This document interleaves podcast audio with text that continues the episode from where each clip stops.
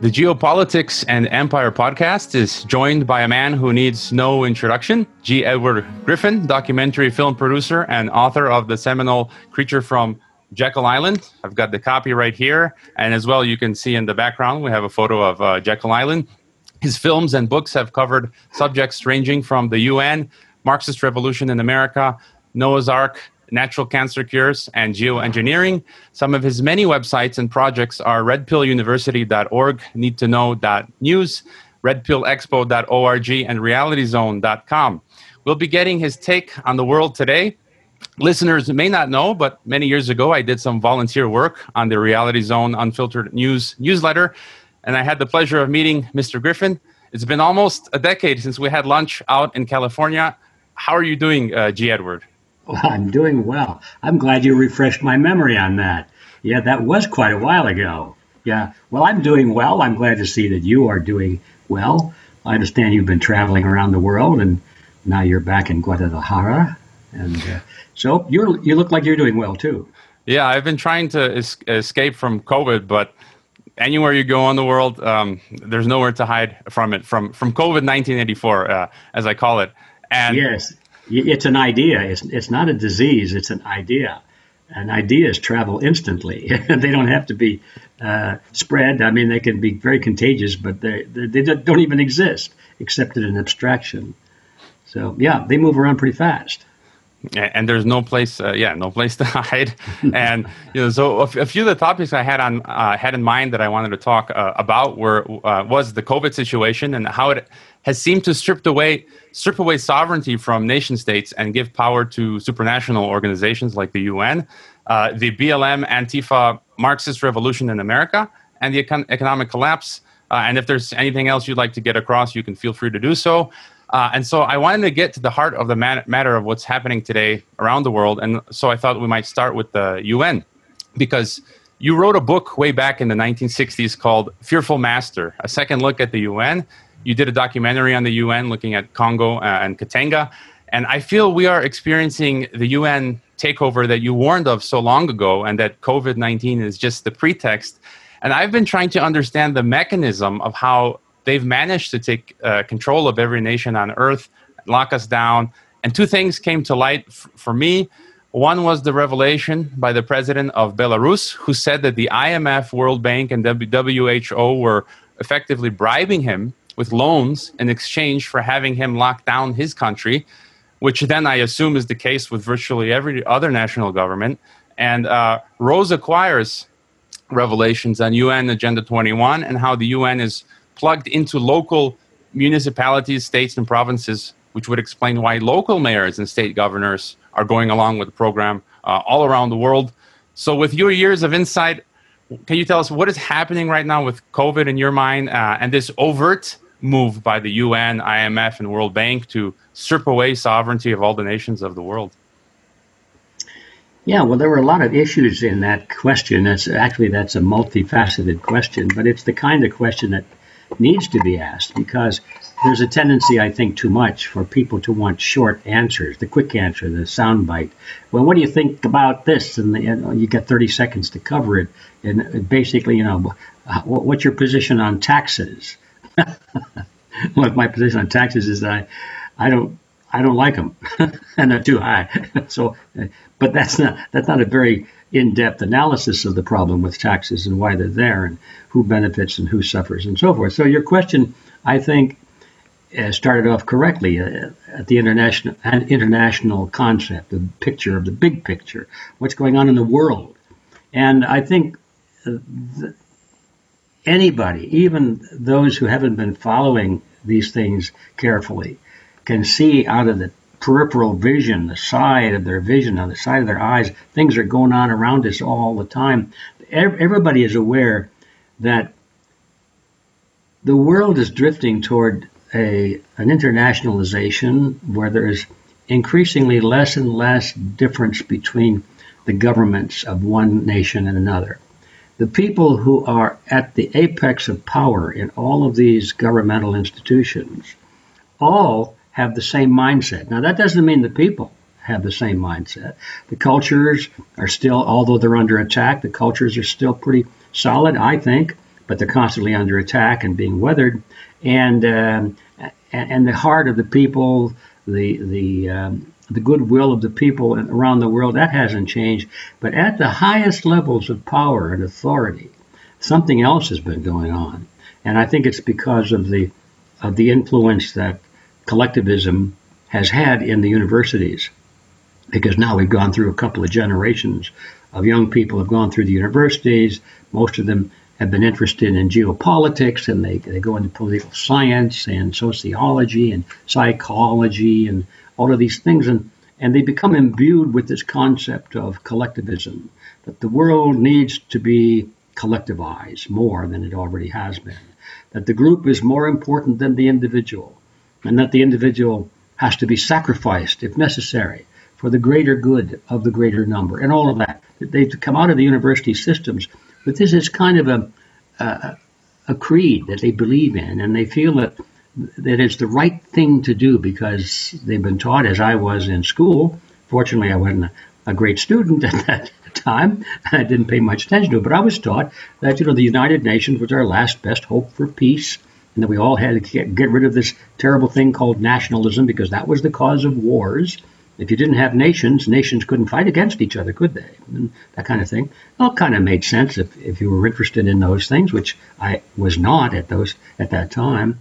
So, but the, the point I'm leading up to here is that all of the leaders in these positions of government authority and education and the media have been through the educational system and they've come out with this uh, programming.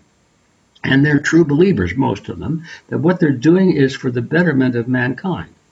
But um, if you believe in, in if you believe in collectivism, you really believe that the group is more important than the individual, and that means that the individual must be sacrificed if necessary for the greater good of the greater number.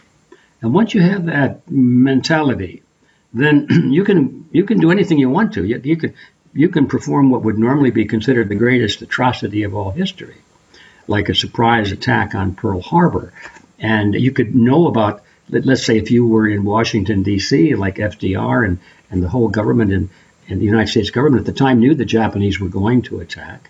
They were trying to egg them on to attacking, and um, they actually went out of their way to prevent the military leaders on um, Pearl Harbor from knowing about it. So they would be sitting ducks. They wanted Americans to be killed. They wanted battleships to be sunk to create the psychological impact on the American public to say, "Oh, look what they did to us," and it was a you know typical classical false flag attack. And then let's get into the war. Well, that's what they wanted to do anyway. And, and years later, when these people wrote about it and we read their diaries and everything, which are now published, they said, "Well, yeah, it was a, it was a, it seemed like a terrible thing to do to allow." Uh, a national force to kill our own soldiers and sailors and pretend like we didn't know about it so we could get into the war. But then they said that, well, yeah, but it was a small price to pay. It was for the greater good, of the greater number. Because otherwise, the world would have been more dangerous than it was. We would have been attacked perhaps here. Instead of attacking Pearl Harbor, which we wanted them to do, they might have attacked San Francisco, you know, things like that. So once you get to the point where you can say it's for the greater good of the greater number, you can justify anything, whether it's a Pearl Harbor or a 9 11 or a, a, um, a COVID 19 pandemic that doesn't exist or whatever. It's for the greater good of the greater number. So I start with that assumption. We must understand that that is the mentality or the rationale or the ethics, if you will, behind all of this. And the goal of all of these people in sort of an unidentified fraternity is to create a world government based on the principles of collectivism. And in order to do that, you've got to scare people enough to give up their sovereignty, to give up their unique cultures, to give up their judicial systems like here in America, and give up all of these things we, have cherished, give up your independence, your privacy, your freedom, because you cannot have a world government and still let people go around doing everything they want to do. You've got to tell them what to do for their own good. Of course, we're back to that. So uh, that's the big picture. I'm glad you started off with the internationalization. That's what I learned about the United Nations is that it's based on that principle. And of course, they don't often talk about it quite as bluntly as I have just said it. But that really, once you analyze it, is what it's all about. So now, with some of these other things, the COVID, for example, and uh, terrorism, all of these things, uh, the threat to the environment, all of these things, the war on drugs, all of these things are boogeymen mostly. I mean, there's some real things, of course, going on. You've got to have a real, real thing once in a while. But most of it is imaginary. It's like telling a ghost story to a child to scare the heck out of them. You know, if you if you don't do what, what I tell you to do, what your mommy and daddy tell you to do, the ghost is going to get you, or that thing under the bed is going to get you, or it's whatever's in the closet in the middle of the night is going to come out and get you. You better be good. And so it's that kind of a thing when politicians and so-called leaders of society want mm, citizens to do something to regiment themselves and to accept the loss of their liberty to accept absurd taxation, to accept wars, death, and destruction, all of these things. The only way you can really do it with their permission, with their permission, in fact, with their gratitude, is to convince them that it's for their own good. And this is the grand deception of the world for the last uh, mm, three or four decades, maybe longer than that. So that's my general answer to your question. Most of it is just to scare the dickens out of people so that they will willingly, gratefully accept any insult to their personal liberty, their freedom, uh, their privacy, or anything else. Now, having said that, I guess the big topic of the day is the COVID 19 boogeyman. Uh, it's not real, in my opinion. I mean, this, yeah, people are dying. Yeah, people have been dying for quite a while. You, one thing you can be sure of if you're born, you're going to die. so what's this thing about death? Oh, well, you're dying. They're dying from a, a, virus. Oh, really? Show me the virus. Nobody has been able to identify the virus. They just talk about it. If they've never seen it. It's a theoretical virus, like HIV is a theoretical virus. No one has ever seen it. If you go to the textbooks and look at these, what look like photographs of the HIV virus, they're not photographs. They're art, artists' renditions. They're drawings. Nobody, nobody tells you that. They they look so realistic. You think, oh, it's a photograph of the virus. No, they've never seen an HIV virus. Never will, because it doesn't exist. But you can scare the heck out of people, and you can sell a lot of vaccines and a lot of test kits and make a huge amount of money, and and and sell the uh, the treatment for it and make a huge pot of money. It doesn't have to exist as long as people think it exists, like the boogeyman in the closet or that creature under the bed. As long as they think it exists, they'll do everything mommy and daddy tells them to do to protect them from it. This is the story uh, of the life in which we live. And so COVID 19 to me is very much in that category. Um, I believe personally that um, that viruses really, as they traditionally are understood or explained, don't even exist. I think they're really exosomes, but that's a scientific issue. It's, it's unimportant whether they're exosomes or viruses. It's kind of a technical thing. Either way, they're very bad because people, they, they either cause illness or they're associated with illness. I think it's an association rather than a causal effect. But then I'm not a medical expert. I'm just going on the basis of the medical people that I trust and that I respect and that's their opinion. And uh, the researchers have been very specific on this scientific data to support that. But I am not the one to make that value judgment, except to come to my own personal opinion, which is I think they're right. But even if they're not right, even even if the virus really exists, um, it it couldn't be any different substantially than the seasonal flu like a, the coronavirus is a category of viruses and all of the flus and so forth and are in that general category. If you've ever had uh, the flu, you're going to test positive for Corona 19, whether you got it or not. I'm not even sure there is a 19, but you're going to test positive for a coronavirus of some kind. So all of this, when you delve into it, you find out that the, the science behind it is bogus. It's really bogus, but the way you hear it on television, oh, well, this doctor says that, and this study says that, and Fauci stands up in the White House and he says this, and every all the news commentators and talking heads repeat, oh, yeah, have you heard? And everybody plays it up, and it's a boogeyman under the bed. People die every year, especially old folks, die every year from the least little infection that comes along. A common cold that you and I could take. Oh, and we've got the sniffles some 90 year old guy sitting in the in the uh, nursing home gets the same common cold bug, and he's through. He's out the door. He died from it, you see. This is exactly what's going on with these COVID 19 statistics. All of the fatalities are coming from old people or people who already have other conditions, like they're ready to die anyway. Those are the people who are dying supposedly of COVID 19. How come all of the death rates for heart attack and these other things, uh, infections and pneumonia, all these other things, as the death rate goes up for COVID, it goes down for all the rest of them. It's a dead giveaway. They're just relabeling the same old death. They're relabeling them as COVID so that it can scare everybody. The boogeyman is still in the closet. Mm-hmm. And why? Well, you know, you already mentioned it in your question. What do you think about? Is it to take away the liberties of the American people and the people of the world? And the answer is yes. Can't you see it? Everybody should be able to see that. That's where it all goes. And it's been going in that direction for as long as I can remember. I became aware of this in 1960. I was just a young guy. I, just, I didn't know any of this stuff, but I, I found out some very disturbing news about the United Nations. And that got me diverted. I took a red pill and I thought, well, that's not what I learned in school. And uh, but ever since 1960, I've seen this same trick that I'm describing, using fear and boogeyman uh, images to scare people into accepting and even being grateful for the surrender of their liberties and their privacy. And now we hear all these riots on the street, all being done by professionals, by the way.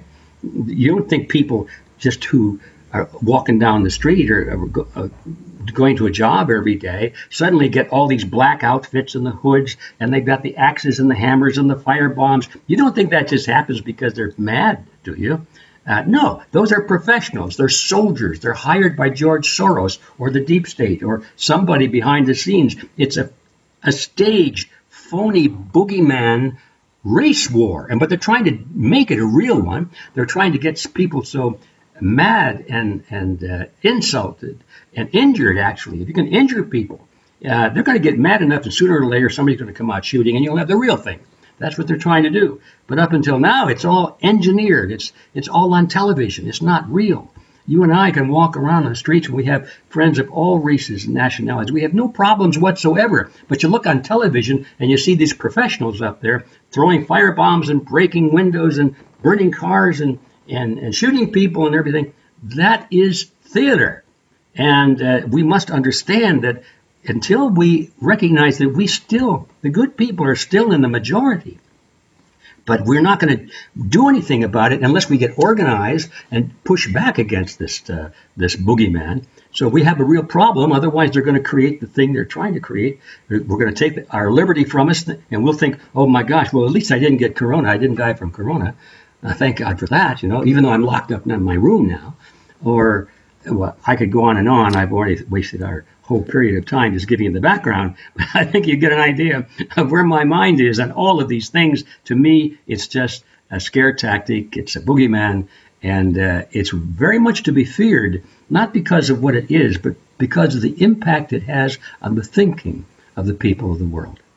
You you answered uh, my second question on BLM and Antifa, and I was going to ask that because recently some of your lectures and interviews gained traction. Uh, once again, you gave a lecture, I think, more deadly than war decades ago, uh, laying out exactly what's happening with this Marxist revolution in the U.S. Uh, you interviewed the KGB defector Yuri Bezmenov on how Marxists would subvert America from within over a few generations. And uh, I mean, you, you already mentioned uh, the general idea uh, of that. And so I think we don't have to go into the details because listeners should and must go listen to those uh, interviews and lectures, mm-hmm. which will be linked in the podcast descrip- the description and which they should purchase also from realityzone.com. But it's ast- astonishing to see both your uh, lecture and, and Yuri's predictions uh, come to pass. And as, as you described, what we're w- witnessing now, and it's you know these B- BLM, uh, Antifa uh, protests, riots, professional, uh, you know, agitation movements are funded by Soros and basically today's monopoly capitalists this makes me think of Antony Sutton's work. And as we're seeing this right now, and now when I think of the 1917 Russian Bolshevik uh, Revolution, uh, I think then that must have been the same thing that happened. You know, the same captains of industry and banking families funded the 1917 Russian Bolshevik Revolution and probably the 1789 uh, French Jacobin uh, revolution. And so, if you have any final comment on, on that aspect, as well as what do you think what we uh, can expect for the November uh, election, because another prominent uh, recent guest that I had on, historian Edwin Black, yeah, he believes we will see things we have we never could have imagined uh, this fall and winter.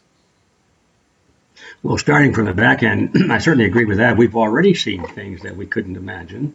At least I couldn't. I thought I was pretty well informed. I understood the old traditional tactics of uh, revolution, and uh, as you pointed out, produced some uh, some amazingly uh, prescient um, documentaries and presentations on it. Uh, you know, when you're when you're trying to predict the future, it's always kind of risky. You're not so sure, even though you're you know of the past and you know the present, and you think, well, if I can just intellectually project the the line between the past and the present, if I can project that into the future, I've got to be right, correct? You know, well, you never know, you're never sure because there's the things can come along and change that. So it turned out I, I was right. I don't claim any credit for that, except that I, I was able to read the documents and the study manuals uh, of our enemy. So I knew what I knew what motivated them, and I knew what their strategies were. So I just said, if this continues, without any major deviation. This is where we're going. This is what's going to happen. And that is, of course, what is unfolding on the streets and in the universities and in halls of Congress right today. So now, uh, but back to the thing is, could we have imagined some of the twists and turns along the way? I didn't imagine ever in any of this that they would use technology because technology really was in its infancy back when I was revving up on all this information. There was not a lot of technology compared to what it is today. So I didn't see the idea that somebody could could create a, a fantasy virus, for example, in the minds of people and get away with it. But uh, I guess if what I hadn't really thought is that when the time came that they could control the narrative in the major media, uh, then they control the information source to the population. And that's all you have to do is control the information. And then facts make no difference because the facts are perceived to be whatever the people see on their television. Whether it's true or not doesn't make a difference. It's with the perception. So uh, now we're living in an age where perception is even more important than fact because facts can be buried and they can be covered up and perception can override all of that, you know. So um, having said that, um, uh, I guess uh, your question is, um, well, where are we headed? Was that kind of yeah, where we started? Like this, yeah. uh, you know, the elections and the elections. Yeah. Well, it, I'm going to repeat what I just said a moment ago. We know where we were in the past. We know where we are today, and there's quite a difference. And I'm going to say that unless there's some major changes made in the forces at work, we're going to continue going in that direction. So let's just take that for example and assume that there are no major changes, that there will be no uh, great public awareness. They're going to continue to follow along and believe everything they see in the mainstream media. And we're going to continue having all of these uh, agents embedded in government and in the media uh, who when they're given directions will come out and all of them declare uh, you know lockdowns and so forth those are all agents you understand because they all move at the same time they use the same rhetoric you know they've all been to the same school they're getting the same written instructions from somebody have to use the same language it's a dead giveaway um, so unless there's a change in that then where we're headed is to is to total slavery they're going to achieve their goal It'll, they'll call it the New World Order. That's what they've always called it. It's their name for it. The New World Order will be the old world order. It'll be the old one based on total tyranny, where the rulers are at the top and they're absolute, supreme in their authority and their power, and the populations would be like serfs, living, barely living and existing at the bottom, and having no say so in their own lives and trying to uh, kiss up to the leaders and get whatever little benefits they can get from them, and uh, that's their existence. That's the new world order, except they've added the layer of technology to it now. So that even though the serfs have no authority of their own and can be snuffed in an instant or shuffled off to a camp or told what to do in any any way, uh, they're still they think they're living pretty well because they've got a color TV set and uh, maybe they've got a car, although trying to take that away from people now. But at least they can get on the bus and they go to a theater, maybe, and and see a propaganda film or whatever, or they can go and watch a football game, or you know they can have pleasures and drink their beer and so forth. So they think, well, this is uh, get this what life really is all about. But it really would be no different than the ancient systems where the serfs served their lords and masters, but with a layer of technology in between. So that's the that's the pessimistic scenario. I don't see a an optimistic scenario, but I do see a realistic scenario. It's sort of in the middle. I think if we do our job uh, well and, and do everything we can to awaken a sufficient number of people quickly enough, what is that number of people? I'm going to say about 15%. We need to reach 1 to 3% of real uh, real chargers, movers, and shakers to lead the movement. That 3% will influence the 15% who will actually get up off of their chairs and their couches and leave their TV sets and do something about it. And the other 65% will follow. We all we have to do is mobilize the 3% who can then mobilize the 15%, which is a huge task, by the way. But it's not the same as having to mobilize everybody. And I see that movement already beginning to happen as we speak. So if we can do that quickly enough, and there's enough awareness then the sheer numbers of opposition and will, will prevent this thing from happening. How? I don't know. I hope it doesn't turn out to be a, a confrontation in the street where everybody's out there with their rifles. You know, they, it's us against them because, Lord, these people have weapons that most people can't even imagine exist. And if it's a contest of weapons, then we lose. The war is going on for the mind. This is where the war is. It's, it's the battlefield is in the institutions and the organizations that people uh, belong to and they follow their leaders. The battle is in the political parties and in the schools and the educational system and all together. The battle is for control of alternate media. That's where the battle is. Uh, people need to show up at their city councils. They need to elect correct, honest people to the city council. They need a better mayor. They may better make sure all their their sheriffs are constitutional sheriffs. They got to start thinking about local instead of who you're going to vote for for president. You know, the, that makes any difference. One man. That's so we do. Oh, if we can just get the right man in the White House, we can go back to our games. You know, no, no, no, no. That's not the way it's going to work. But so now back to the realistic scenario. I think it's possible.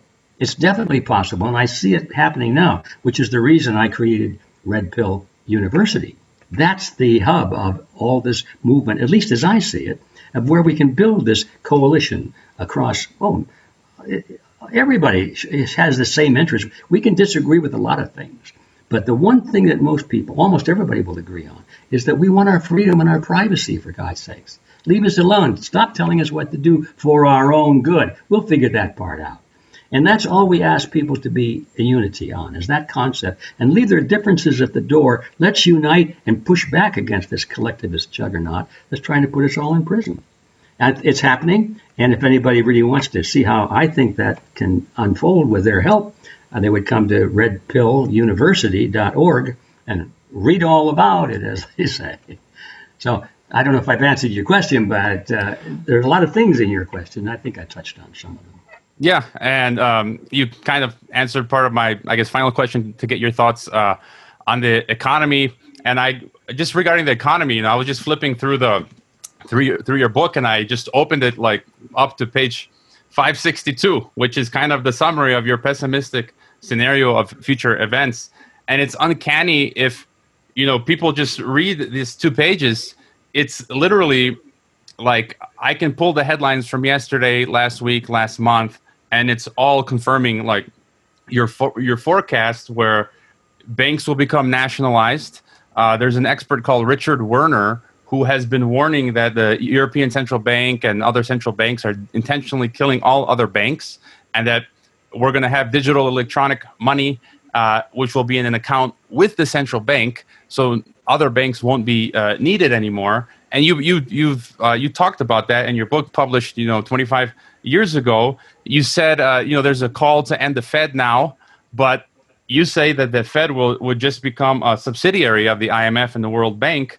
And what kind of freaks me out, which I've been thinking about a lot, is the the real pessimistic scenario of, you know, I, I own a house, and so what happens if all money becomes digital? Um, my house is paid outright, but I have a property tax, right? Every year I have to pay. And if all money is digital and I can't get a job for whatever uh, reason and I can't pay my property tax, um, you know, maybe I'm a dissident or maybe they shut off my account because I'm a dissident or whatever. I can't pay my property tax even if it's like a hundred bucks and my house is taken from me. And it's like you're literally out on the street or in government housing. And I mean, what is someone to do in this situation? What is someone to do reminds me of a of a great video I discovered recently and added to our Red Pill University. And it was the story of uh, George Orwell, author of 1984. And the acting was brilliant. It was absolutely wonderful. Uh, you, you thought you were really looking at the man, and his whole life was accurately portrayed as far as I could tell. I'll cut to the ch- chase. In the final scene, he's on his deathbed, and uh, the there's a imaginary newspaper or television reporter in the room asking him these questions, and he's dying. And she said, "Well, tell me, what did you see when you wrote the book, 1984? What did you see?" And of course, then he quoted that famous line about, "I see a boot forever smashing a human face." You know that line. And then she she says, "Well, uh, what, what can be done about it? And this is your question. He answered, he turns right, he's talking to her all this time, but for the final line in the movie, he turns and looks right at the camera and he says, The only thing that can be done about it is don't let it happen. And I thought that was so profound. Everybody's talking about, well, what what do we do if this happens? And the answer really is we. It, there's nothing that I can think of if it happens. We just must not let it happen. And that's the question. What can we do to prevent it from coming to that? So um, that's why I'm in the game. Uh, this is to the finish, believe it or not. I think it is. I, I think we're going to see. I'm an old duffer, right? I've been around probably longer than I deserve to be. But I expect that this issue is going to be determined in my lifetime. That means it's pretty close. Now, a guy like you, you've got a little more time, surely in your lifetime. But it's really close. Yeah. And it's going to go one way or the other, depending on what we do about it now. Not 10 years. What are we going to do when that happens? No, let's talk about what do we do today? Who are we going to meet with today? How are we going to organize tomorrow morning? You got 10 o'clock open, you know? Let's get to it. And who else can we bring to the meeting? What are we going to do? Let's lay some plans. How are we going to raise the money? Where do we go first? You take care of publicity. You take care of recruitment. You take care of communications. We'll have a meeting. What's our topic? Who do we get to speak? What's the what's the call to action at the end of the meeting? Let's get on. How about Thursday? You know, this is what we have to do now. Not figure, oh, what'll happen if it comes to that. We must not let it happen. And I, you know, I would say that I, I feel the same way. I, I feel it's going to happen in, in, in my lifetime. Uh, and I'm sad. To, I'm, I'm freaking out, and I'm sad to see pretty much everyone around me is going on with life as, as usual. And I'm like, what are you people doing? Don't you see what's what's coming? And just to add on your comment with the interview uh, with Orwell, who said, you know, if, if it happens, there's it's, it's just the end basically. Uh, you're you're saying the same thing. And again, I, I reference Edwin Black, the interview I did with him, who says when this system comes, you don't want to be here. So it's like so many people, such as yourself and, and other top thinkers, are across the board saying the same thing. You don't want to be here. It's gonna be a boot stamping out, you know, the, the human face for, forever. So it's either fight and or, or, or die. I mean, the, and and that's all we can do. Um, are there any? Is there is there any final thought you have uh, to leave us with uh, as we head into what some have called the dark winter? Um, any any other topic that you want to get across? Well, I don't know. I would like to uh, close on the positive aspect of this point we're making right now. That this is a really serious issue, and it the deadline is upon us, and it's probably a life and death issue. So how do you how do you make that a pleasant topic. You don't, you know, because that's about as grim as it gets. But on the positive side of all that is that why are we here? aren't we here to do something significant? There's one thing I think everybody has to acknowledge that we are part of a continuum, whether we like it or not. Things have been going on before we arrived, and they're going to be going on for a long time after we're long gone. We're part of a continuum.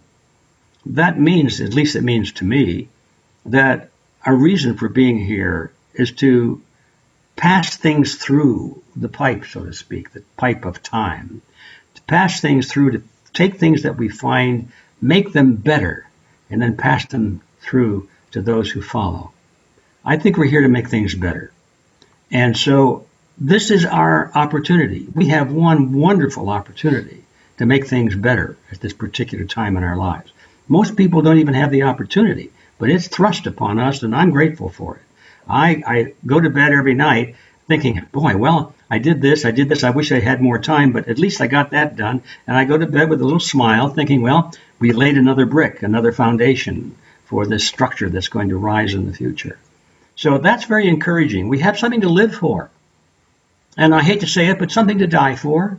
I guess if, if you're not willing to die for something, you're not, what's the point of living for it, you know? Uh, that's a little grim again, but still, it's invigorating because I think it's a part of our nature. Most of us sense through our lives, and then as you get older, you sense it more and more, but that is that we are part of something really big that we don't understand, really big. And we're just a little piece of it but we may never understand what it is, but we know that we're part of it because we have that instinct. Instinct. I do things, you do things. Most people I talk to do things, and they have. I don't know why I did that. That was really pretty risky to do, but I had to do it because it was the right thing to do. Oh my gosh, the right thing to do. Where did that concept come from the universe? You know, this thing of right and wrong, we have to do it. We're built to do the right thing. Okay, we don't have to understand it except to accept it. We are here to do the right thing. And the right thing, in my view, is to defend liberty and oppose tyranny. So, with that, what's next? How do we do that? Let's get on with it and have some fun along the way. Yeah, yeah, I would totally agree with you because I think most people think of what's the most, the safest or most economical thing to do, and I totally agree with you. It's you know what's the right thing to do uh, and whatever the cost. And I think the key is people shouldn't be afraid. Um, you know, not to be afraid. Like I said, I'm freaking out, but I'm not afraid. You know, whatever happens, I'm not afraid to die. You know, as you said, it's like whatever happens, and it's exhilarating. It's exciting. It's not like I'm sad uh, or depressed. It's just like let's let's get on with the fight. You know, you can quote uh, Mel Gibson and Braveheart. You know, and all, all, all of that good stuff. And it's like that's the excitement, whether we live or die, just participating mm-hmm. uh, in, in, this battle. And um, so I guess we'll we'll leave it there. And uh, you know, I, it reminds me of a quote. Uh, I don't know if you remember, but you sent me you sent me this book uh, for Christmas one year as a thanks for helping out with your website. And you said with deep appreciation for all you have done for freedom. And I think listeners and everyone can agree that that applies to you a thousandfold for for blazing the way for for so many of us to to do what we're doing and to stand up and not be afraid and just you know put stick our necks uh, out there. Um, I will list all of your websites in the podcast description. I would urge listeners to subscribe to Mr. Griffin's budding Twitter and Facebook before they take it down and check out the shop at realityzone.com. Uh, are there any other websites or projects of yours that we should be aware of or you want to emphasize? Well, yeah, thanks, thanks for that. I've got so many of them. I've got too many of them, don't I? Yeah, Reality Zone, Red Pill, Freedom Force, I mean, you name it. Uh, where I'm spending most of my time right now is at Red Pill University. That's the doorway. That's the front door for any kind of action you might want to take. The first thing is to find a place where you are comfortable, where the information that you rely on is reliable, I do my very best on that. And if we find any mistakes or errors, we correct them as soon as possible. We're not infallible. But I'm telling you that the the uh, compilation of material that we've collected there, mostly in videos now, is unsurpassed right now and we only started about a year ago. It's unsurpassed anywhere in the world. We've already got the largest repository of information of that kind in the world, and we're adding to it constantly. But there comes a time when you've read enough books, you've seen enough videos, you know what the problem is. It's time to put your armor on and go out and engage in battle. So Red Pill University crosses both of those challenges together. We got to have the information. We have to know what we believe in. We have to know what our enemy is up to and what his strategy and tactics are. Once we do that, now we have to get organized and to start to push back and take take back the territory we've lost. And both of those happen at Red Pill University. The way it happens, uh, the taking back the territory, is through what we call campuses. We're eager to create local organizations in every local community in the world, starting in the United States, Mexico. Hopefully, we have a a campus there very soon. I think we got one in, in Canada. But this is universal. This is everywhere in the world. We need to get boots on the ground and start defending liberty. All of that starts at Red Pill University. So um, that's the place to go. If you can't remember any of these others, go to redpilluniversity.org. All right, and I'll put all the, the links in the podcast description so people can go. I, I subscribe to the newsletters and I highly uh, recommend them. Uh, it's been a great pleasure and honor, Mr. Griffin. I hope you continue lighting the fire and leading the way for many years to come. And thank you for being on Geopolitics and Empire. Okay, well, thank you to you and keep up the great work. And uh, we'll see you uh, not so long next time. It'll be sooner. I hope you enjoyed this Geopolitics and Empire podcast and interview. I would like to remind you that our website is geopoliticsandempire.com, and you can sign up for our mailing list that goes out each weekend with the latest podcast and a long collection of important news headlines. It's good to sign up for the newsletter in case we experience censorship and deplatforming. You can help the Geopolitics and Empire podcast by subscribing to and interacting with all of our channels such as YouTube, Twitter, Facebook, Gab, Minds, and Steemit. You can also help us by leaving a rating and review on your favorite podcast platforms such as iTunes, Castbox, Stitcher, Spreaker, and so on. Finally, if you value our work and our mission and would like to see us continue interviewing experts from across the political spectrum, please consider leaving a one time donation via PayPal or Bitcoin or becoming a regular monthly supporter on our Patreon. All the links can be found on geopoliticsandempire.com. Thanks for listening.